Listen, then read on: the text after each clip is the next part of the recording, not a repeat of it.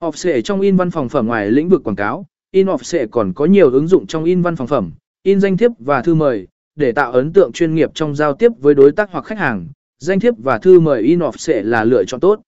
Bạn có thể tùy chỉnh thiết kế và chất liệu giấy để phản ánh định danh và phong cách của doanh nghiệp.